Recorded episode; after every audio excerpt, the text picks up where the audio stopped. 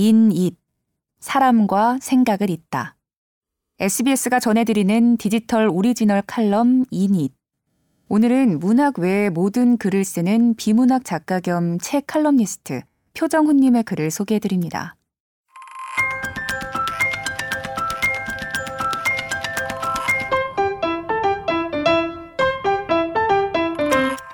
메모, 기록하고 정리하고 활용하라.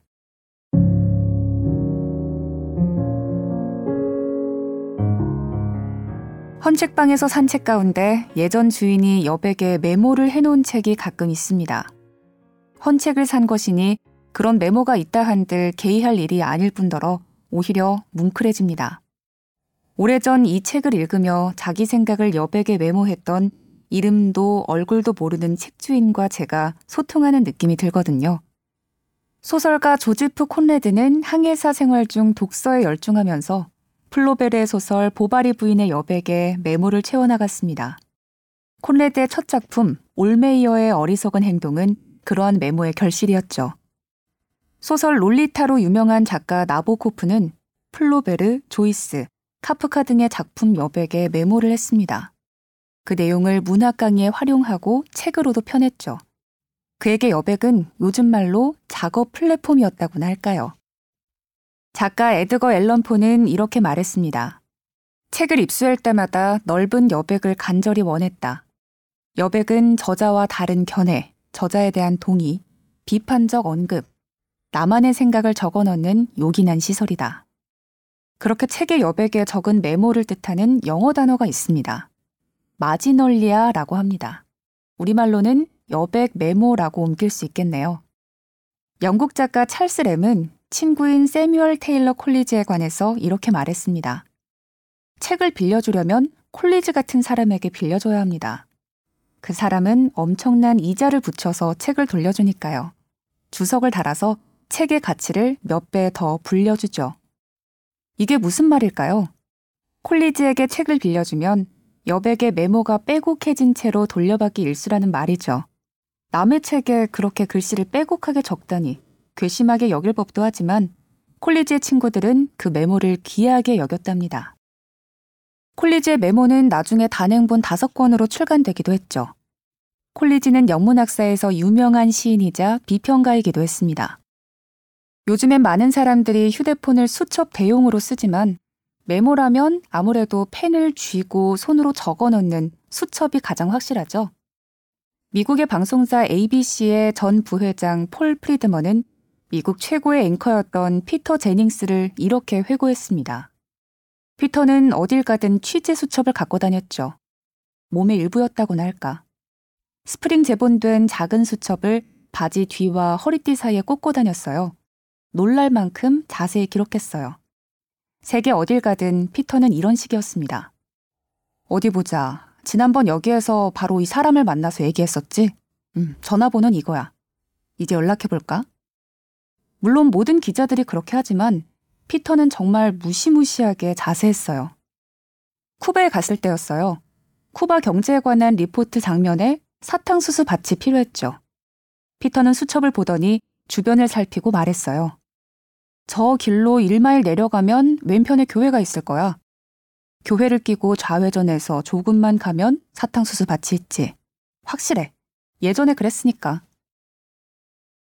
시대를 거슬러 올라가 볼까요? 19세기 프랑스 사상가로 민주주의에 대한 명저를 남긴 알렉시 드 토크빌은 미국과 캐나다를 여행할 때 직접 종이를 접고 바느질해 만든 노트를 갖고 다녔답니다. 북미 대륙을 여행하며 관찰하고 생각하고 대화한 모든 것을 그런 노트 15권에 기록했죠. 그 노트를 중요한 주제 항목 알파벳 순으로 정리했어요. 승합 마차나 증기선을 타고 이동할 때면 고도로 집중해서 노트를 검토하고 또 검토했습니다. 그 노트 기록의 결과가 정치 사상가의 고전, 미국의 민주주의였습니다. 조선의 선비들 가운데도 메모의 달인들이 많았습니다. 책 여백에 메모하거나 별도 공책에 적어두기도 했죠. 이런 메모 행위와 그 결과로 남은 기록을 한자어로 질서라고 했습니다. 조선 후기의 학자 성호 이익은 그런 메모들만 모아서 책을 여러 권 펴냈습니다. 연암 박지원도 못 말리는 메모광이었습니다. 그의 열화 일기를 보면 중국에 다녀오며 일어난 일들이 빠짐없이 실려 있습니다. 말 타고 지나가며 본 건물 기둥에 쓰인 글귀까지 메모한 결과가 열화 일기입니다. 저는 메모하는 습관이 있긴 하지만 철저하지 못합니다. 작은 수첩과 펜을 늘 갖고 다니려고 애쓰지만 뭔가 메모할 게 있을 때면 손에 없더라고요. 머피의 법칙이죠. 휴대폰에 메모하는 건 아직도 왠지 어색하고요. 메모 방법에 관한 책도 여러 권 읽어봤는데 그런 책들이 공통적으로 말하는 메모의 원칙은 이렇더군요. 첫째, 언제 어디서든 메모하라. 시간 불문, 장소 불문이다. 둘째, 메모한 것을 다시 점검하고 정리하라. 메모해 놓은 것을 나중에 잠깐이라도 다시 살피고 필요하다면 정리해보라. 셋째, 메모한 것을 활용하고 실현하라. 메모해 두는 걸로 그치지 말고 그걸로 좀 더 확장시켜 보거나 더 발전시켜 보라. 요약하면 메모의 원칙은 기록, 정리, 활용이라고 할 수 있겠네요. 예전 국어 교과서에 실렸던 이하연의 수필 메모광이라는 글이 있는데요. 그 첫 부분은 이렇습니다. 오랜만에 다시 읽어보네요. 어느 때부터인가 나는 메모에 집착하기 시작하여 오늘에 와서는 잠시라도 이 메모를 버리고는 살 수 없는 실로 한 메모광이 되고 말았다. 이러한 버릇이 차차 심해감에 따라 나는 내 기억력까지를 의심할 만큼 뇌수의 일부분을 메모지로 가득 찬 포켓으로 만든 듯한 느낌이 든다.